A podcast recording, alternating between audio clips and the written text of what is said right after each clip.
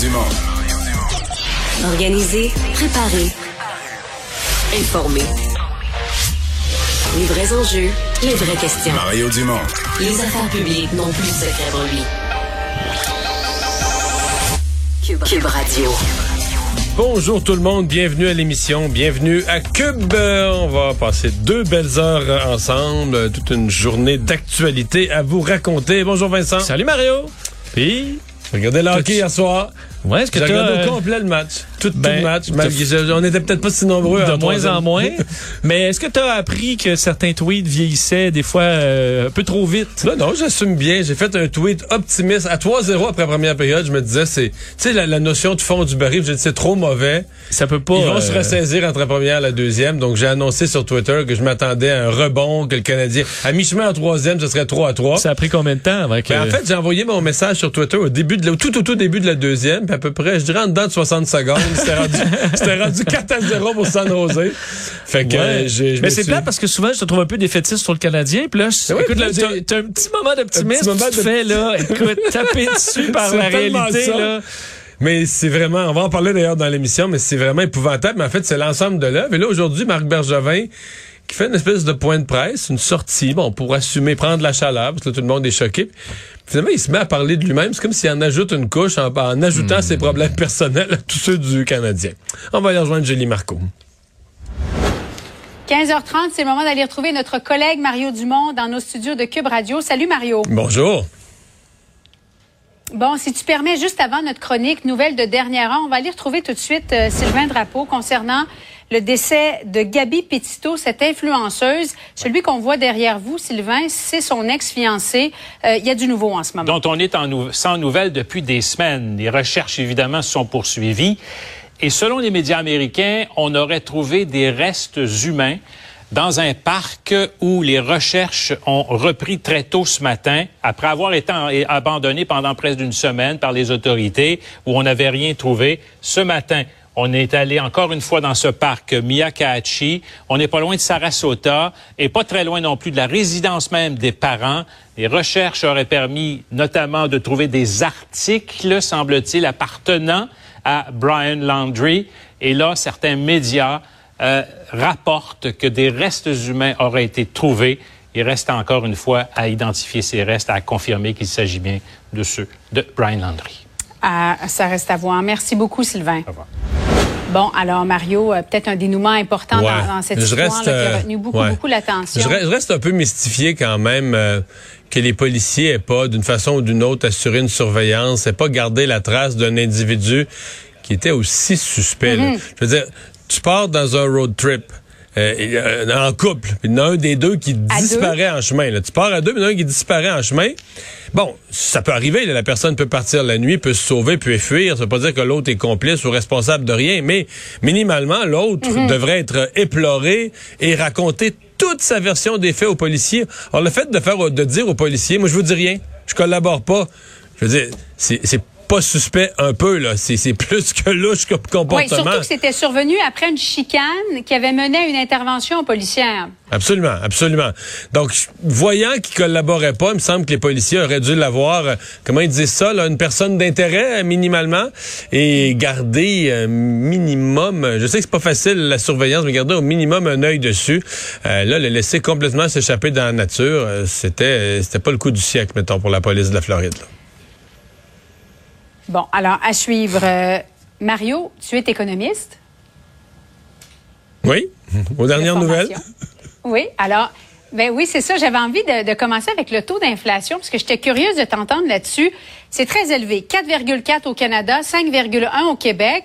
Euh, D'abord, est-ce que tu t'attendais à une hausse aussi importante?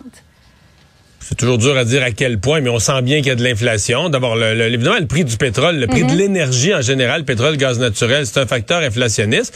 Mais on a vu cette semaine avec Hydro-Québec, une des inquiétudes qui existent quand l'inflation part, c'est que l'inflation crée l'inflation. On a toutes sortes de mécanismes dans notre société, puis Hydro-Québec est un bel exemple, où on a mis dans une, un mécanisme de fixation des prix, on a mis l'inflation comme critère. Donc, quand il y a de l'inflation, au sens général, mais là, tout à coup, il y a de l'inflation dans nos prix d'électricité, dans nos tarifs d'électricité. Mais nos tarifs d'électricité, c'est quelque chose qu'on paye aussi. Donc, l'inflation crée de l'inflation. L'inflation étant imbriquée dans des oui, calculs. Et les villes se basent aussi là-dessus, souvent, là à savoir est-ce qu'on augmente les taxes ou pas. C'est toujours selon l'inflation. Il y a plusieurs villes, c'est bien de le souligner, plusieurs villes ont dit on n'augmentera pas les taxes municipales plus haut que l'inflation, mais avec l'inflation à 4 euh, ça pourrait coûter cher. Donc c'est une augmentation générale du coût de la vie. Évidemment, euh, Julie, il y a une question là, qui se pose. Bon, il y a des causes extérieures à l'inflation, mais moi je demeure convaincu, je fais partie de ceux qui pensent que euh, une des raisons, une des causes de l'inflation, c'est que les gouvernements ont exagéré en temps de pandémie. On, on est venu à la frange d'imprimer de l'argent. C'est le cas de M. Trudeau, mais c'est pas le seul gouvernement du monde. Mais il y a un point, là. Oui, il fallait emprunter. Oui, il fallait euh, sauver l'économie. Oui, il fallait sauver les, les ménages là, qui se retrouvaient du jour au lendemain. Je sais pas, moi. Alors, plongeons-nous au printemps 2020. Monsieur travaille dans un restaurant ou est propriétaire d'un restaurant. Euh, madame, un salon de coiffure, puis bang! En 24 heures, les deux, plus le droit de travailler, fermé. Donc, on, on, comprenait là, que ça prenait une aide, un support. Mais il y a un point où, au fil des mois, c'est devenu une machine à imprimer de l'argent. On a donné, donner, donner de l'argent. Euh, à un certain point, c'était même plus, on donnait même plus de l'argent aux gens qui en avaient besoin. On disait, ouais, mais là, tout le monde en a eu, les jeunes, les étudiants, ben là, les personnes âgées, ils ont droit de l'argent, elles aussi. Euh, tout le monde devait avoir. Donc, quand on lance autant d'argent public, là, puis là, la Banque du Canada, elle, allait, elle empruntait à l'infini, elle imprimait ni plus ni moins que des nouveaux, euh, des, nouveaux montants qu'elle mettait en circulation. Alors, ça crée une pression inflationniste. Tu peux pas, tu peux pas lancer de l'argent comme ça sans augmenter la valeur réelle de ce qui est produit dans le pays. Euh, sans que sans qu'il y ait un fait. Donc là, L'autre chose inflationniste, c'est que tout le monde, les augmentations de salaire vont être importantes là, dans la prochaine année. tout le monde va demander des, des, augmentations de salaire pour suivre l'inflation. Mais ça aussi, c'est inflationniste. Donc là, on... Donc, on entre dans une certaine spirale euh, qui pourrait devenir nuisible à l'économie. C'est vicieux, parce que si on augmente trop les salaires, ça risque d'avoir une incidence Inflationniste sur, euh, sur les prix qui risque d'augmenter aussi. Et là, et là dans ce temps-là, on peut, on peut dire, ben, ça change quoi? Si tout augmente de 4% on reste tout toute riche égale à la fin de l'année. Ça, c'est pas vrai. Euh, il y, a des, mm-hmm. y a des victimes de l'inflation. Et parmi celles-ci, euh, il y a les personnes âgées. Il faut vraiment penser aux personnes âgées. Euh, par exemple, les personnes âgées qui ont euh, des rentes avec des taux d'intérêt qui sont historiquement bas. Donc, les gens qui ont, qui ont pas, par exemple, leur argent, les gens souvent prudents n'ont pas leur argent en bourse, vont l'avoir dans des placements, des certificats de placement qui donnent du 1-2% Ce qui veut dire que si as du, tu, tu, ramasses du 1,5, mettons, la banque, puis que l'inflation est de 3,5, ça veut dire que tu perds 2% de pouvoir d'achat réel dans ton année donc, des personnes qui sont plus sur le marché du travail, qui vivront pas s'il y a des augmentations de salaire ou de revenus. Elles ne les vivront pas. Et donc, ça, c'est un appauvrissement réel pour les personnes qui vivent de rente et encore plus les personnes qui vivent. C'est souvent les personnes qui sont vraiment, qui ont vraiment des bonnes rentes, qui sont vraiment riches. Bon, elles vont avoir des, des placements. Ça va être dans le marché boursier. Ils vont, vont pouvoir se refaire autrement ou se récupérer autrement. Mais c'est vraiment les personnes de la classe moyenne qui ont des petites rentes, là, des, euh, celles-là qui, c'est carrément du pouvoir de l'achat que tu viens leur, leur couper. Donc, il faut, puis là, ben, si on, exemple, si on leur petite maison, qui ont payé durant leur vie. Mais là, les taxes, les taxes municipales augmentent au niveau de l'inflation. Bang, 3% 4% euh, se font frapper là aussi parce qu'elles, je répète, elles n'ont pas d'augmentation de leurs revenus. Elles vivent de ces rentes. Donc, il y a des victimes de, de l'inflation. Oui, oui, oui. Voilà. Euh, Mario, au lendemain de ce discours d'ouverture de François Legault, est-ce que le gouvernement, selon toi, a raison de mettre de la pression en ce moment sur les médecins omnipraticiens? Euh, oui, euh, écoute, je, ris parce que je, fais une parenthèse puis je réponds après. La parenthèse, c'est qu'on n'est pas fou. Là. Politiquement, c'est bien évident que depuis une couple d'années, c'est devenu un peu à la mode. Les médecins ont eu des grosses augmentations de salaire euh, nettement supérieures à ce que tout le monde a eu. Et c'est devenu un peu à la mode de taper sur les médecins. Puis là, le gouvernement arrive un an avant l'élection, puis il a dit, ben encore, je vais me pogner avec les médecins. Puis on se comprend que si tu passes dans un dans, dans, une année préélectorale, tu passes quelques mois d'un bulletin de nouvelles à le, col, avec les médecins, puis avoir l'air d'un gouvernement qui se tient debout, ça peut être payant politiquement. Je ferme la parenthèse parce que on peut pas pas avoir ça à l'esprit là, comme pardonne. Ceci dit, il y a un problème bien, mhm. bien, bien, bien réel. Euh, euh, notre collègue Diane Lamar a sorti des chiffres là, issus des, des, chiffres de la Régie de l'assurance maladie au cours des 24 dernières heures qui sont euh, qui sont frappants. les médecins travaillent en termes de nombre de jours travaillés dans une année, de plus en plus de médecins qui travaillent dans une forme de temps partiel. Bon, ce matin, le président de la Fédération des omnipraticiens se défendaient en disant oui, mais c'est parce qu'il y en a là-dedans qui font des affaires pour la CSST, pour la régie de, la, la- la- par exemple, l'assurance automobile, la SAC. À ce qui- l'hôpital, oui, Ce bon. qui est pas faux. Mais en même temps, là, mais, on- mais, un- mais- un mais il faut que les médecin, médecins, ouais. Mais est-ce qu'il y a un contrat moral obligatoire à avoir lorsque ta formation a coûté tellement cher? Est-ce que tu es obligé de, de travailler cinq jours ou si tu as un, deux, trois enfants puis tu as envie de travailler trois jours et que tu peux te le permettre, ben travaillons trois jours à ce moment-là. J'ai écrit là-dessus pour le journal de le journal à la fin de la semaine. Je vais Ouais. publier là-dessus. J'ai commencé à barbouiller un texte là-dessus. Il y a une vraie question à se poser parce que oui, d'un côté, on peut dire ben tout le monde a droit à sa qualité de vie, mais à ce compte-là, c'est aussi vrai pour les éducatrices qui veulent travailler quatre jours. C'est vrai pour plein de monde que tu sais, on, on, sent cette tendance des jeunes à vouloir travailler, les plus jeunes à vouloir travailler moins. Mais c'est certain qu'il y a une vraie question là, euh, tu sais, qui se pose. euh, dans le cas des médecins, ben ils ont une formation importante, ils ont euh, une euh, des coûts de formation qui sont importants, qui sont assumés par la société. Donc euh, il y a euh, y, a- une pression. Mais ce qui est sûr là, c'est que du point de vue du gouvernement, deux choses. Un, on progressait depuis une décennie, d'année en année, on progressait sur le pourcentage de Québécois qui avaient un médecin de famille. Puis là, on est reparti dans l'autre direction. Le gouvernement peut pas tolérer ça. Deux, dans ces, cette année et demie ou ces deux dernières années où on est reparti dans la mauvaise direction, on a quand même versé du côté du gouvernement un milliard en prime, en encouragement des omnipraticiens à accepter plus de, plus de prendre en charge plus de patients. Fait que c'est certain que si t'es gouvernement, tu payes des primes. Là encore là, la fédération se défend en disant mais ces primes-là auraient été versées de toute façon. C'est nous comme fédération qu'on a voulu que le maximum de gens aient des médecins de famille. Mais tu sais, je me mets dans la peau du gouvernement, je me mets dans la peau des citoyens. On veut des services là. Oui. On veut des services, mais en connais-tu beaucoup, toi, des entrepreneurs qui ont des clients garantis à vie, qui peuvent s'incorporer avec tous les avantages que, que ça comprend et qui n'ont pas de patron? Ça s'appelle des médecins. Le système est fait comme ça, là. Le système est bien. Les, les médecins ont gagné plusieurs batailles au fil des années, euh, ce qui fait qu'il est. euh, Ouais. c'est un peu pour ça. D'abord, ça nous ramène un peu à mon premier point aussi. là. C'est un peu parce que les médecins ont gagné beaucoup de batailles que dans l'opinion publique, un gouvernement qui se tient debout devant les médecins, euh, il gagne des points. Là, il gagne des points. Faut juste pas exagérer. là. Je veux dire, les médecins sont des professionnels dont on a besoin. On veut pas les écœurer non plus puis qu'ils deviennent des punching bags politiques. Mais euh, on, veut, on veut des résultats. C'est parce qu'on paye cher pour des médecins. Euh, on, on nous dit qu'en nombre, on en a plus. Au prorata de la population, on en a plus qu'en Ontario. Mais encore là, il y a toujours une défense. Les omnipraticiens disent, ouais, mais là, c'est pas le même modèle parce que nous, on leur en demande plus à l'hôpital. Certains doivent superviser des CHSLD. Fait que ça, c'est du temps qu'ils ont pu pour prendre en charge des, des patients. Mais tu sais, il y en a la moitié qui travaillent moins de 200 jours dans l'année. Fait que tu sais, t'as une population, dans résumons ça, là. T'as une population qui paye cher pour ses médecins, puis qui est pas capable d'en voir un. Fait qu'à un moment donné, ça crie, puis le gouvernement répond à ça. Ça, c'est l'histoire simple, c'est celle-là, là. Euh, Marion, en terminant, euh, discours d'ouverture de François Legault, il y a plusieurs euh, grands chantiers qui ont été euh, mis de l'avant. Bon, le système de la santé, créer 37 000 places en garderie, une économie plus verte, devenir la batterie verte du nord-est de l'Am- l'Amérique du Nord, meilleure autonomie aussi, soins à domicile plus performants. Est-ce que la CAQ a les moyens de ses ambitions en terminant, Mario? La plupart de ces choses-là sont faisables. Dans le cas des garderies, euh, ça c'est faisable, hein, je pense, en transformant des places de garderie. Tu sais, on pourra pas construire des nouvelles garderies, il va transformer des places de garderie privées puis en places subventionnées. Pour moi, là, ce qui est le vrai défi là-dedans, euh, c- l'autre un vrai obstacle, là, c'est transformer la santé. Ça, le reste, là, c'est faisable, c'est arrangeable. Mais transformer la santé, ça, c'est tout un contrat parce que t'as, euh, t'as des forces de résistance vraiment, vraiment énormes. Euh, les, les corporations professionnelles, les syndicats, la bureaucratie, etc. Donc ça, le gouvernement s'embarque dans une dans une aventure. Euh, ce qui risque d'arriver, comme on est à un an des élections, c'est qu'on va avant les élections, on va faire adopter une loi sur la réforme de la santé qui va engager les bases de la réforme de la santé.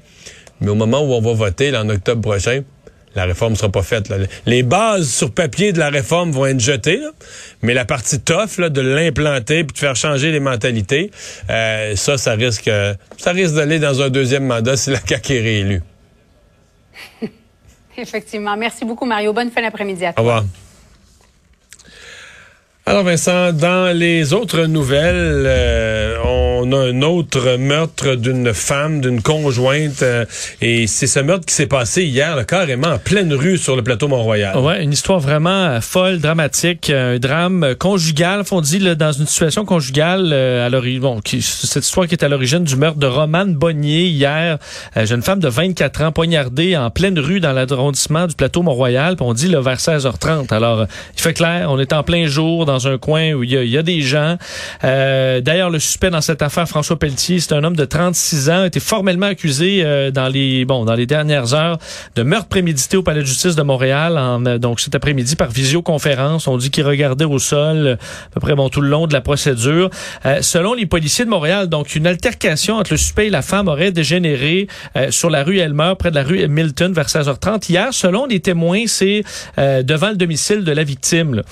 et ce qu'il y a un peu particulier, en fait de très particulier, c'est que euh, non seulement il y avait des témoins, mais euh, l'homme est resté sur place. D'ailleurs, je vais vous faire entendre là-dessus Véronique Dubuc, euh, porte-parole du SPVM, et un témoin qui est un des voisins de la victime, qui raconte un peu ce qu'il a vu hier, même s'il était encore fortement troublé par ce qu'il avait vu. On l'écoute. Certains éléments dans euh, cet événement nous permettent de confirmer qu'il s'agit d'un homicide dans un contexte de violence conjugale. Il s'agissait euh, de deux anciens colocataires. C'est arrivé en plein jour, là, 4h30, 5h au temps de la journée où il y a beaucoup d'étudiants qui circulent. Là, c'est pas arrivé dans un appartement, c'est arrivé sur le trottoir. Alors tout de suite, il y a eu une avalanche d'appels. Tout le monde appelait le 911. Les gens veulent pas s'interposer parce que ils savent pas. D'abord, personne veut recevoir un coup de couteau. Alors, la meilleure arme pour qu'un témoin d'un meurtre là, sur la rue, c'est d'appeler le 911. Euh, ce qu'il y a aussi de plus incroyable, c'est que l'agresseur est resté sur place jusqu'à ce que la, police arrive. Là, ils n'ont pas couru après. Là, ils étaient là, là puis ils l'ont emmené dans la voiture de police juste ici. Donc sur les assez ahurissant. Là. Oui, hein? Imaginez-vous euh, la scène. On s'entend que c'est près près de l'université, plusieurs euh, bon personnes qui se retrouvaient sur le trottoir. D'ailleurs, euh, aujourd'hui, là, des bouquets de fleurs ont été déposés sur les lieux où la dame, la femme a été tuée. Ça devient le 17e féminicide au Québec depuis le début de l'année. On en parle beaucoup hein, depuis quelques mois. Alors ça s'ajoute à cette liste de drames. Le premier ministre, M. Legault, qui a un peu précisé là, sa, sa pensée concernant la fin de, de l'urgence sanitaire. Oui, euh, nouvelle sur un ton un peu plus euh, positif. Euh, on le sent là, que bon, les chiffres sont un peu plus à la baisse. On est peut-être sur un plateau, mais on regarde quand même avec optimisme les prochains mois reliés à la pandémie, entre autres avec la vaccination des 5 à 11 ans qui arrivera dans les prochains mois. de sorte que ça donne confiance à François Legault qui en parlait hier, hein, qui veut bon qu'on commence à évoquer le retrait des mesures, en fait de certaines mesures sanitaires et surtout de l'état d'urgence sanitaire. Donc il en a parlé un peu aujourd'hui, disant que le Québec tourne la page sur le pire de la pandémie, euh, mais qu'on devra quand même garder certaines consignes, même si oui, l'horizon pour le retrait euh, de cette urgence sanitaire, c'est pour bientôt. Euh, on peut l'écouter là-dessus. Euh, actuellement, on a besoin de l'état euh, d'urgence sanitaire pour garder des mesures comme utiliser je contribue pour entrer des nouveaux employés, euh, imposer le masque. là, il faut voir qu'est-ce qu'on a le droit de faire, puis qu'est-ce qu'on a besoin de faire une fois que les enfants de 5 à 11 ans vont être vaccinés? On pense que la majeure partie, on va être capable d'enlever la majeure partie des consignes, mais c'est possible qu'il faille garder certaines consignes, mais ça, on ferait ça, euh, si c'est le cas, par projet de loi. Christian Dubé aussi, ministre de la Santé, était prudent en disant que euh, oui. Là, il, a quand même dit on peut pas s'imaginer la fin de l'urgence sanitaire là peut pas être interprétée par comme la fin de toute forme de mesures sanitaires. C'est les mesures qu'on est obligé de dont on avec la dont, on, a vraiment besoin d'urgence sanitaire pour pouvoir l'imposer. Il y a des mesures euh, euh, qu'on peut faire en temps normal. Alors ça, c'est d'ailleurs ce qu'un peu ce qu'expliquait en point de presse François Legault, c'est qu'on est à évaluer tout ça. Qu'est-ce qu'on peut faire alors qu'il n'y a pas d'urgence sanitaire? Euh, comme mesure au besoin, parce qu'on veut pas la retirer trop vite, puis soudainement être coincé euh, si les chiffres comm- commencent à remonter. Donc, Christian Dubé était là aussi un peu plus, plus- euh, quand même prudent, mais en disant que les 5 à 11 ans, là, la vaccination là, ce sera vraiment la clé et ça devrait faire la différence. D'ailleurs, aux États-Unis, c'est dans les sujets pas mal du jour, alors qu'on disait là aux États-Unis, la Maison Blanche l'a confirmé, ils sont prêts là, pour la vaccination massive rapide des 5 à 11 ans. On va attendre le, euh, le feu vert des autorités de la FDA et cette réunion là, c'est pour le prévu pour le 2 et 3 novembre. Alors euh, généralement dans les jours qui suivent, on accepte ou pas et euh, rapidement la machine va se mettre en place. On peut penser que le Canada, ce sera pas beaucoup plus long après.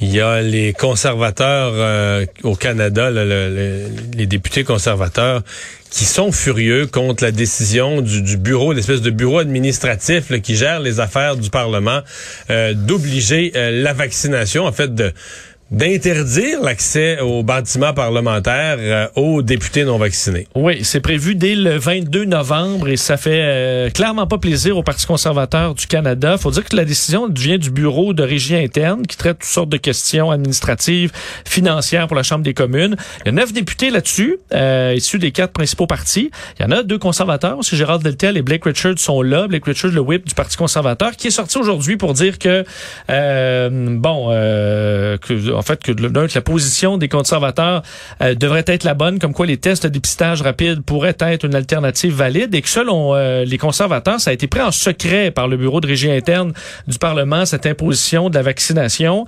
euh, et que, ben, écoute, c'est pas à ce groupe de sept, là, parce que s'exclut exclut les deux conservateurs, c'est pas à sept députés de choisir lesquels Ouais. des 338 pourront rentrer ou pas.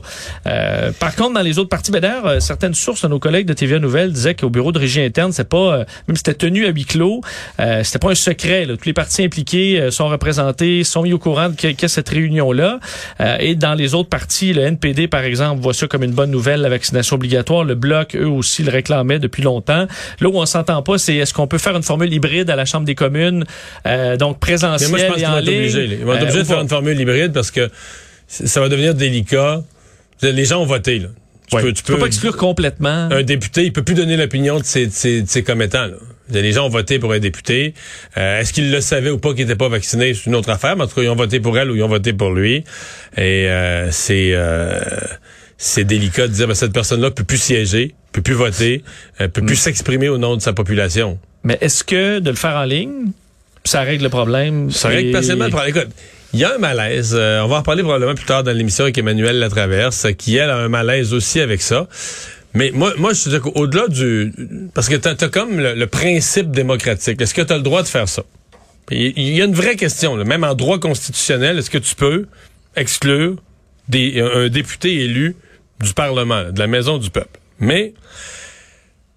Moi, j'en suis pas là. Moi, j'en suis plus sur le jugement politique, l'ABC politique pour les conservateurs.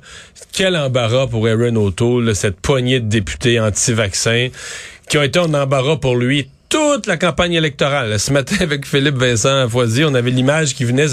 Il, il a couru son marathon, là, Aaron O'Toole, mais avec un soulier détaché. tu comprends? Avec, euh, Il veut toujours pas piler sur le lacet. là. avec un sneak détaché parce que là, il était toujours pris avec ça, là, des députés non vaccinés. Puis à chaque fois que la vaccination obligatoire venait, ben là, Trudeau, il disait, ah ben, toi, on sait bien, là, tu peux pas vouloir la vaccination obligatoire pour les fonctionnaires ou pour d'autres groupes dans ton propre caucus. Il a traîné ça tout le long. Puis là, il arrive à la fin. Puis là, finalement, on a ri d'eux autres parce qu'ils pourront pas prendre l'avion. Ils pourront pas prendre le train. Fait que, euh, techniquement, ils vont avoir de la misère même à se rendre au Parlement pour siéger. Puis là, ben, finalement, ils pourront pas y rentrer. Mais c'est pour ça que même si, même si sur le plan euh, constitutionnel ou démocratique, je peux reconnaître qu'il y a un malaise à les empêcher de siéger, je pense que ce malaise-là, euh, je veux dire, c'est c'est comme 0,01% de la population qui se pose des questions aussi techniques sur la démocratie, le, le sens constitutionnel de l'élection d'un député. Le Alors que dommage quatre- est plus grand chez les conservateurs. ben oui, alors que, 90% des gens, ce qu'ils voient, c'est pauvre conservateur. Tu parles d'une affaire. Des gens pas vaccinés, ils pourront pas siéger. Tu sais, c'est premier niveau, puis c'est juste mauvais pour, euh, pour eux. que C'est ma, c'est ma lecture de ce qui en ressort aujourd'hui pour M. O'Toole.